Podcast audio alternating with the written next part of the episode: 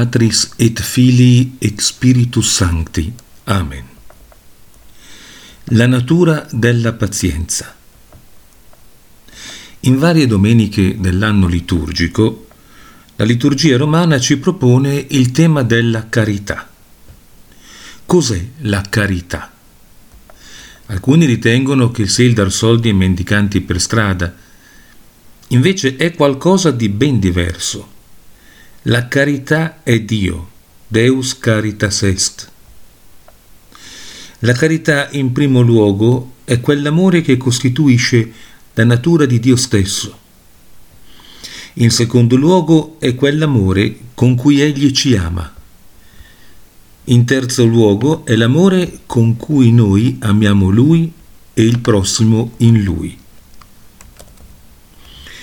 La carità è un amore sovrannaturale che come tale richiede da parte dell'uomo il battesimo e lo stato di grazia.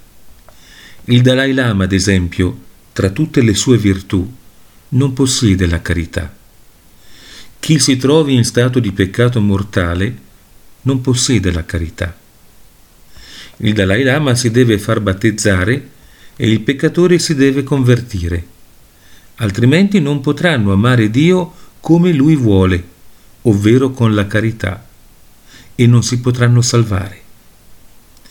Nella sera della vita saremo esaminati sulla carità, dice San Giovanni della Croce.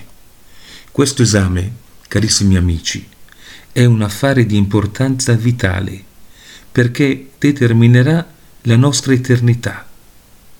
Se qualcuno muore senza la carità, ovvero nello stato di peccato mortale, sarà condannato all'inferno.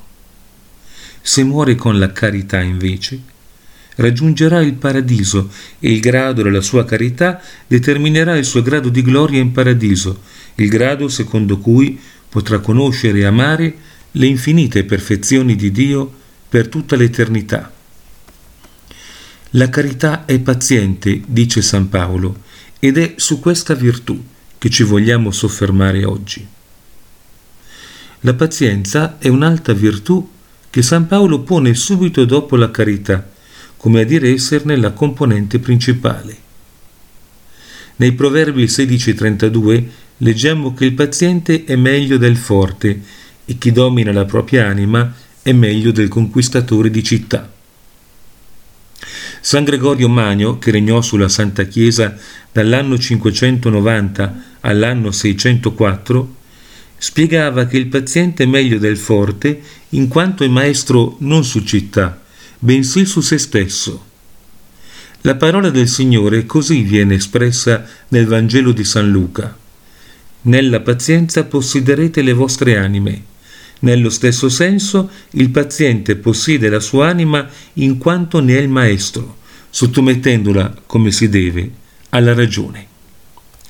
Lo stesso Papa insegna che per essere pazienti non basta un comportamento esterno, occorre anche la pazienza interna. Non basta neanche uno spirito di tolleranza, ma uno spirito benigno. E per questo infatti che se reagiamo pazientemente ad un contrattempo o a un'offesa, occorre che rimaniamo pazienti anche dopo, quando l'idea del contrattempo e soprattutto dell'offesa ci torna in mente. Lui spiega che il demonio si indigna molto se qualcuno reagisce a un'offesa con pazienza e perciò torna all'attacco più avanti per vendicarsi col ricordo dell'offesa, spingendo la persona con violenza a perdere il controllo di se stesso e a peccare. Così è la pazienza.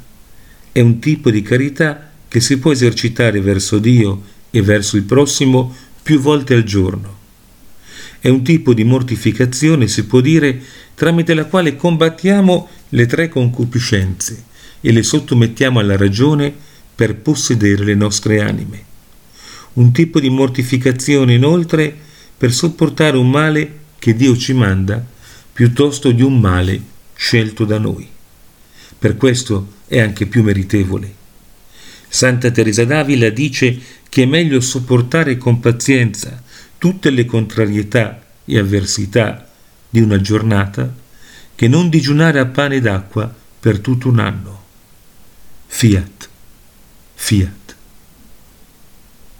In nomine Patris et Filii et Spiritus Sancti. Amen.